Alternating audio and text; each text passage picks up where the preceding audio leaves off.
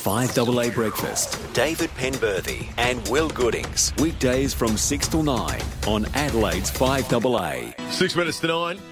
The host of Channel 7 Sunrise program. Soon to be appearing on the Celebrity Chase. David Koch is on the line. Koshy, good morning to you. Uh, good morning, gents. So, Koshy, how much does football suck? Football sucks a huge amount, particularly uh, after this last weekend.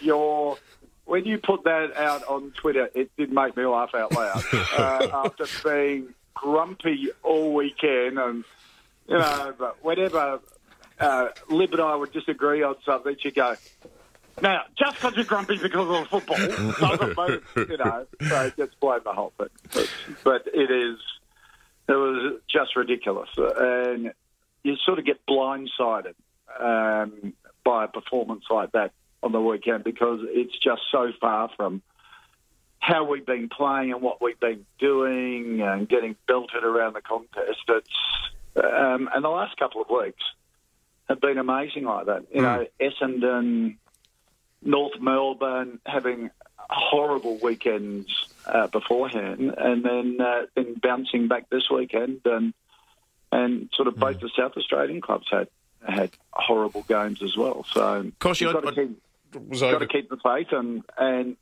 you know uh, respond and bounce back like North and Essendon did this weekend. I was calling the game for Double A, travelling back with Port fans on Sunday morning, Yeah. and they were incredibly sensitive to what I think a, a- dilemma they feel trapped by, and and it's a dilemma that that you own and the Port Adelaide Football Club has to deal with at the moment, and that is this: that they feel as though the only way they're going to make on-field progress in the short term is to change the coach, but they there's a financial element to doing that, uh, which which might be an impediment, but there's also a financial impediment to not doing anything because membership dropped off by two and a half thousand people last year, and how much longer can the club afford that to go?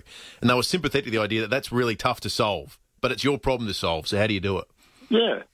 Uh, the problem, uh, the way to solve it is to really focus on this weekend and making sure we play finals. Um, and that's, you've got to have, you know, part, part of being a part of Port Adelaide, it's not like Eddie McGuire also always used to say when, when people would say to him, uh, I used to back for Collingwood, but now I barrack for the Swans or something like that. And his response would always be, well, you really were never a Collingwood supporter to start with if, if you change. And sort of loyalty and membership is is going through the challenging times. And, you know, last weekend was a challenging weekend. The week, two weekends before, um, uh, everyone was was praising the team and praising everybody um, involved in it. And look, I've got enough faith in the group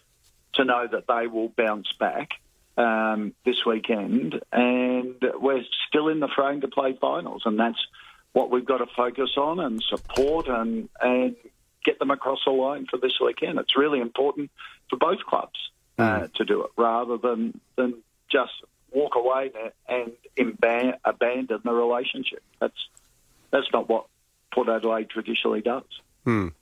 Also, too, Kosh, you went on to treat this segment with you like a like a post match um, press conference every every Monday. We love talking to you about other issues too, and uh, I, I just think that as a study in contrast, it's good. It's good that you do put yourself out there every week and and uh, and deal with the hard questions. And yeah, some clubs it's like getting an audience with the Pope hearing from anyone uh, who's yeah, no. running the show. Look, and that's what I've tried to be as transparent as possible ever since I took on the role at Port Adelaide. That this this sort of uh, bunker mentality of, of some boards and executives that that members and supporters are, uh, are treated sort of like a third party.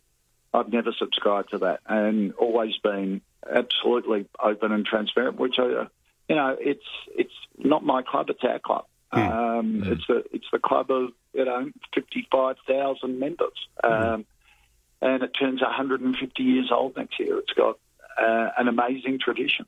Have you ever seen worse fans than those half wits at Lord's booing Steve Smith? Uh, look, um, it is absolutely beyond a joke, um, and it it's it's sort of, you know, you talk about players bringing the game into disrepute. Um, spectators can bring a game into disrepute, uh, disrepute and and uh, a whole sport into disrepute. And you know, we we expect a lot of our players um, in every code, whether it be tennis, cricket, or footy, to um, act and react within standards.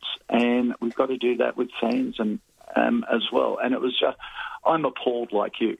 At, at, the booing, which was just extraordinary given the circumstances. I mean, in a way, it was one. It was one of the greatest moments in sport to see Steve Smith heroically come back out after he's just been absolutely oh, And you think people would go, "Look, I don't like Australia, but you got to yeah. you got to give yeah. the bloke some credit That's for right. doing that. Hey. The, the, the, the, bloke was poleaxed, basically. Yeah, totally. Know, mm. slow motion replays take away from the speed and the ferocity mm. of that ball. And, you know, in AFL, no matter who the player is, when when they're taken off injured, um, everyone claps them yeah. for the heroism yep. and putting their body on the line. And when they come back, they get a clap as well as people go, well, good on you. That's tenacity. Hey, Koshi, um, any any nerves of your own ahead of going on the um, celebrity chase this week? Oh, yes, one. I'll let you in on this thing, okay? Because it's so nerve wracking.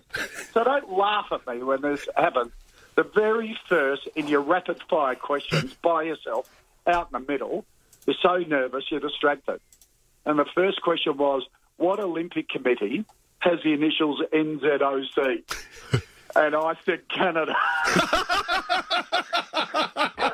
I, only, I, only, I was so nervous I only heard the C. And when, when he gave me the answer, I kept saying to myself, flame an idiot. and I, I missed half the second question. I do come good. I do come good. So that's all right. Good on you, Koshi. Thanks, right, Koshi. Guys, the host of Channel 7 Sunrise program, David Koch, soon to be on the chase. Tune in, see when Koshy mistakenly hears the first question. a bit of nervous Koshy stuff coming up on the uh, Celebrity Chase this week. We're out of time. Leon Byner's on the way. We're back tomorrow morning from 6.